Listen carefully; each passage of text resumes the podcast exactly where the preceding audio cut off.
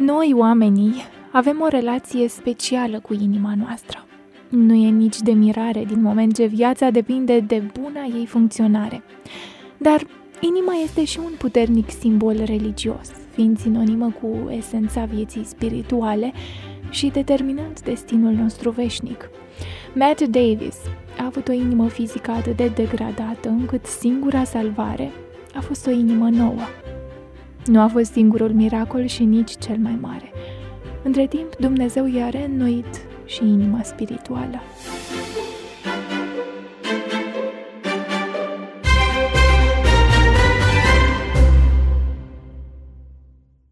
V-am cunoscut acum ceva mai mult de un an. Care era atunci situația dumneavoastră? Așteptam un transplant de cord la spitalul St. Joseph din Statele Unite ale Americii. Aveam un dispozitiv de asistare a ventriculului stâng. Am avut niște complicații și atunci medicii au spus trebuie să aștepți în spital până ce va fi disponibilă o inimă. Am stat la St. Joseph pentru circa o lună și jumătate. Și vă vedeam odată la două zile. M-a frapat salonul dumneavoastră. Arăta ca o capelă, era plină de imagini religioase, versete biblice în diferite tipuri de scriere, unele artistice, altele mâzgâlite de copii și desene. Dacă nu erați în salon, erați pe coridor, făcând mișcare, zâmbind, încurajând alți pacienți și rugându-vă pentru ei. Erați ca un capelan pentru acel pavilion. Era drăguț că și unele asistente medicale știau că mă rugam cu pacienții și în câteva ocazii mi-au spus acest pacient va fi operat dimineață și e foarte neliniștit. Ați vrea să vă rugați cu el? Mă duceam la el, zâmbind ca de obicei, mă rugam și era mereu un lucru minunat. Deci erați substitut de capelan, dar credința dumneavoastră nu era un substitut de credință. Nu, era o credință autentică. Da, a fost un moment special când mi s-a spus că o inimă era disponibilă și m-au transferat la spitalul universitar Emory. Aceea a fost ziua când am venit să vă văd, dar patul dumneavoastră era gol și am tresărit. S-a întâmplat ceva rău sau bun? Foarte rău sau foarte bun? Am ajuns la Emory și a venit multă lume, căci nu știam când aveam să fiu operat. Erau acolo soția mea, familia ei, familia mea, toți erau foarte îngrijorați și eu eram cel mai calm om din încăpere, fiindcă știam că, într-un fel sau altul, aveam să fiu bine. Eu am fost cel care s-a rugat și toți au fost mai liniștiți după aceea. Spuneți-le mai mult despre istoria din spatele lucrurilor pe care ni le-ați împărtășit. Ați fost un copil normal sau a fost ceva în neregulă cu inima dumneavoastră de la început? Am fost un băiat normal. Alergam, săream, înnotam, făceam de toate. În liceu am și lucrat. Apoi am fost diagnosticat cu cardiomiopatie dilatativă idiopatică la 24 de ani. Treptat, starea mea s-a înrăutățit până ce a devenit foarte gravă. Care a fost reacția dumneavoastră când ați aflat că aveți o boală cardiacă gravă? Aveți 24 de ani, îmi imaginez că a fost devastator. Cred că atunci cel mai supărat am fost că mi se spusese că nu mai am voie să mănânc pizza. Apoi m-am gândit, aceasta e situația și nu o pot schimba. Am început să-mi iau medicamentele și să urmez indicațiile medicului. Aveam o inimă foarte mărită care nu funcționa bine. Câțiva ani mai târziu, când am ajuns la St. Joseph, mi s-a spus că inima mea era de două ori mai mare decât ar fi trebuit. Deci erați un om cu o inimă mare. Care fusese poziția dumneavoastră față de Dumnezeu în copilărie? În copilărie și în adolescență am fost foarte credincios. Am crescut mergând la biserică. Convenția Baptistă de Sud. Cred că primele mele amintiri sunt legate de Biserica Baptistă, apoi de Biserica Presbiteriană și după aceea de cea Penticostală. Biserica a fost locul unde am învățat cu adevărat despre Dumnezeu. Pastorul de tineret era minunat. L-am primit pe Hristos la 9 ani, într-o tabără de vară, M-am botezat puțin mai târziu la Biserica Penticostală. Apoi, în tinerețe, m-am îndepărtat de Dumnezeu. La finalul liceului, mă simțeam oarecum frustrat și am zis lui Dumnezeu, vreau să trăiesc după regulile mele. Iar răspunsul lui a fost, bine, ai liber arbitru și dreptul de a spune că nu vrei să mă urmezi. Nu a fost un proces cu precădere intelectuală sau adoptarea unei perspective atee, ci ați spus, vreau să-mi trăiesc viața fără restricții sau presiuni, nu vreau să fiu răspunzător în fața unor autorități mai înalte, vreau să trăiesc viața după regulile mele și să fiu propriul meu șef. Asta voiam, dar cred că, de fapt, m-am simțit mai răspunzător după ce m-am îndepărtat de Domnul. Știam că ceea ce făceam era greșit. Conștiința dumneavoastră nu era în acord cu stilul dumneavoastră de viață. Exact. Nu a existat niciodată o clipă în care să cred că aceasta e exact calea potrivită de urmat. Conștiința și, în mod clar, Duhul lui Dumnezeu mă atenționau clar. Știi că nu urmezi calea cea bună. Nici nu vă puteați bucura cu adevărat de viața pe care o doriserăți. Alergați după fericire, dar cu cât alergați mai tare, cu atât mai iluzorie vi se părea fericirea. Exact așa. Care a fost impactul bolii cardiace asupra credinței? Inițial, asta nu prea m-a făcut să mă apropii de Domnul. Încerc să-mi amintesc cum eram pe atunci. Dumnezeu încerca mereu să mă aducă înapoi la El.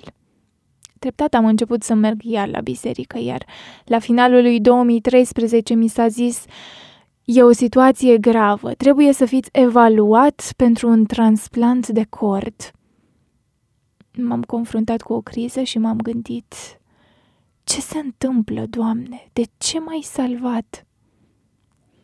Cu câțiva ani înainte ați spus Doamne, lasă-mă în pace. Și acum întrebați Doamne, de ce mi-ai făcut asta? Aceasta ilustrează cât de ilogici suntem. Nu dumneavoastră, ci noi toți. Așa este. Acum ajunseseră să vă frământați. Dacă există Dumnezeu, de ce permite să mă aflu în această situație? Dacă El e puternic, de ce nu face ceva pentru mine? Conștiința vă condamna. Dar știi ce ai făcut? Îți amintești cum l-ai tratat pe Dumnezeu? Îmi imaginez că aveați niște frământări foarte mari, ca niște ape furtunoase. Nu m-am îndoit niciodată de existența lui Dumnezeu, ci mai degrabă mă întrebam de ce mă aflu în această situație, de ce nu rezolvă Domnul această problemă. Am vorbit cu unul dintre capelanii de la spitalul St. Joseph. O cunosc, este Mary Beth Krivenek și ea mi-a povestit despre acea întâlnire. Ea a intrat în salon și mi-amintesc că am întrebat-o de ce nu face Domnul un miracol? După ce m-a ascultat plângându-mă, m-a întrebat acest dispozitiv ce va fi montat în corpul tău nu este un miracol? Totul a început să se schimbe atunci. Totul, cu o întrebare. O cunosc, știu câte ceva despre istoria vieții ei. În spatele acestei întrebări erau multe frământări proprii, multe rugăciuni și un puternic devotament față de Dumnezeu. Da, e ușor să pui întrebările potrivite când ai o asemenea istorie de viață. Cred că mi-ați spus că atunci când ea a intrat în salon, cerul vieții dumneavoastră era foarte negurat, iar când a plecat, norii începuseră să se risipească. Da, Contrar personalității mele, eram pesimist și agitat. Ea m-a lăsat să spun tot ce aveam de spus, apoi a vorbit ea și era clar că Domnul vorbea prin ea. După ce a plecat, strălucea soarele. Aceasta e o mărturie despre harul incredibil dăruit capelanilor din spital. Poate că ei petrec doar 5 minute cu un pacient și următoarele 5 minute cu un altul, iar în majoritatea cazurilor discută despre teme obișnuite. Dar din când în când, cerul coboară pe pământ în acele câteva minute și viața cuiva se schimbă pentru totdeauna prin lucrarea capelanilor din spital ca Mary Beth și ca dumneavoastră. Când ați venit să mă vedeți, m-am gândit ce grozav că am cunoscut pe cineva ca dumneavoastră, care vrea să afle mai mult despre transplantul de cord și care e sincer și iubitor. Când v-am cunoscut, mi-am spus, el a venit la mine pentru a-și face treaba de capelan, dar simt că mi-am făcut și un prieten. Da, de fapt, eram într-un stagiu de formare, dar am simțit imediat o legătură cu dumneavoastră și nu numai din pricina interesului meu din adolescență pentru transplantul de cord. Sigur, a fost o mare surpriză să cunosc pe cineva aflat într-o asemenea situație, dar m-a captivat sinceritatea credinței dumneavoastră. Parcă a fost ieri, dar a trecut mai mult de un an. Așteptasem trei ani să se găsească o inimă pentru mine. Mergeam la întâlniri ale Comisiei Medicale a spitalului și aveam destul de mult acces la informații și statistici despre speranța de viață, probleme și riscuri. Dar niciunul dintre aceste lucruri nu m-a speriat. Căci m-am gândit, dacă nu mi se va dona niciodată o inimă, nu asta e inima care este importantă. La una din întâlniri, când erau prezentate niște statistici foarte sumbre, tânăra care prezenta a trecut în grabă peste câteva lucruri și am zis apoi, nu te grăbi așa, ai trecut repede peste acele lucruri pentru că ți-ai făcut griji pentru mine? Mi-a zis că da. I-am spus, e în regulă, numerele sunt numere, reflectă realitatea și nu mint, dar nu mă îngrijorez din pricina lor. Mă încred în Dumnezeu și atât. Nu mă interesa ce arătau statisticile, căci statisticile mai arată și că nimeni nu înviază din morți. Dacă mă puteam încrede în cel ce a înviat morți, puteam să mă încred și că aveam să fiu bine. A existat un anume motiv pentru care ați așteptat așa de mult? Aveați nevoie de o inimă aparte? Era ceva legat de talia dumneavoastră? Da, acesta a fost unul dintre motive. Și sunt două categorii de persoane pe lista de așteptare. Prima categorie e a celor care trebuie să aștepte la spital, pentru că nu sunt în siguranță și nu pot merge acasă. A doua e a celor ce pot aștepta acasă. Având acel dispozitiv, puteam aștepta acasă și așteptarea avea să dureze ceva mai mult. În plus am o înălțime de 1,87, deci aveam nevoie de un donator cam de aceeași talie. Deci nu toate inimile sunt la fel, ca să spunem așa. Aveți dreptate. Aveam nevoie de un donator cu o înălțime similară, căci inima cuiva de 1,57 nu ar fi fost suficient de mare. Grupa de sânge și multe alte lucruri trebuiau să se potrivească cu ale donatorului. Ați avut mult timp să reflectați la toate întrebările adresate lui Dumnezeu și să vă rugați. Da. Oamenii mă întrebau, cum poți aștepta cu zâmbetul pe buze? Cred că și eu v-am întrebat asta. Le spuneam, M-am rugat pentru trei lucruri privind transplantul. M-am rugat să am ocazia să-mi întâlnesc donatorul în cer, ca să-i mulțumesc. M-am rugat ca familia lui să afle că, în urma tragediei, niște vieți au fost salvate. Căci nu a fost vorba doar de mine, ci au fost donate și alte organe pentru salvarea altor oameni. Apoi am zis, Doamne, încredințez asta în mâinile tale. Nu e ceva ce pot rezolva, așa că nu mă voi îngrijora, ci te voi lăsa pe tine să intervii. Tu faci totul mult mai bine decât mine. Mulți oameni au credință în Dumnezeu, se roagă și chiar se încred în El, dar nu mulți au o asemenea credință senină și calmă în Dumnezeu. Credeți că ține și de natura proprie sau credeți că fiecare creștin ar putea și ar trebui să aibă o așa încredere senină, o așa pace încrezătoare? Cred că toți ar trebui să aibă așa ceva. Viața ar fi mai ușoară. Dar în timpul petrecut departe de Dumnezeu, duceam o viață nechipzuită. De-a lungul timpului, după ce am început să mă reapropii de Dumnezeu și să mă maturizez, am devenit mai răbdător și mai bun – Astfel că acum multe lucruri nu mă mai deranjează și nu mă mai supără. Cred că acest lucru a fost cel care m-a ajutat. îi se datorează în mare parte Domnului și realizez că nu era bine să mă mânii și să fiu stresat, având o inimă bolnavă și foarte dilatată, ci aveam nevoie de liniște și de pace. Și desigur că Domnul îmi spunea, sunt la cârma lucrurilor și totul va fi bine.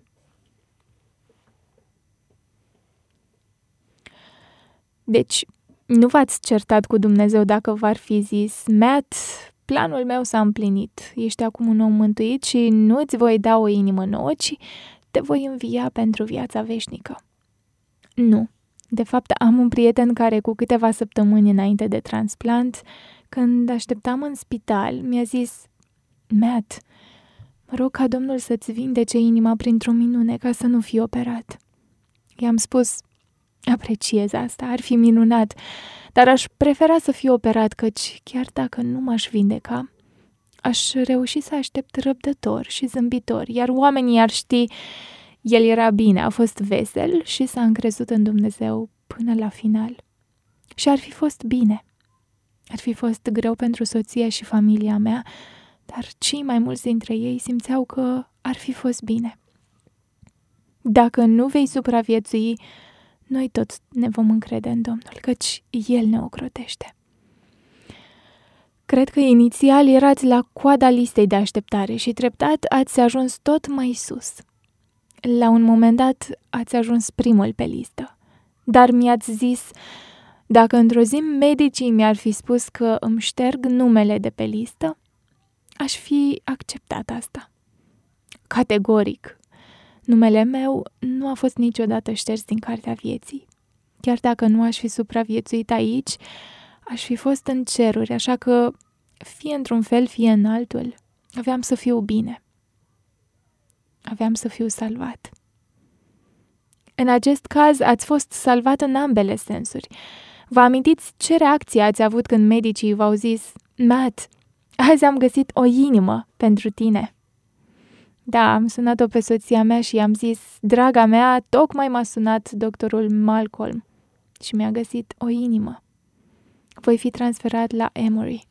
Apoi am așteptat să vină asistentele medicale și personalul spitalului. Ei au venit să mă îmbrățișeze și și-au arătat afecțiunea față de mine. Da, ați stat acolo foarte mult timp. Normal că se atașaseră foarte mult de dumneavoastră, la fel ca mine. Categoric. A fost pentru mine cel mai mare câștig din această situație. Am un prieten bun care lucrează la ambulanță. Într-o zi lucra cu un coleg nou. Acesta i-a zis, într-o zi am primit o solicitare, ultima din acea zi, să mergem la St. Joseph și să transferăm pe cineva la Emory pentru un transplant de cord.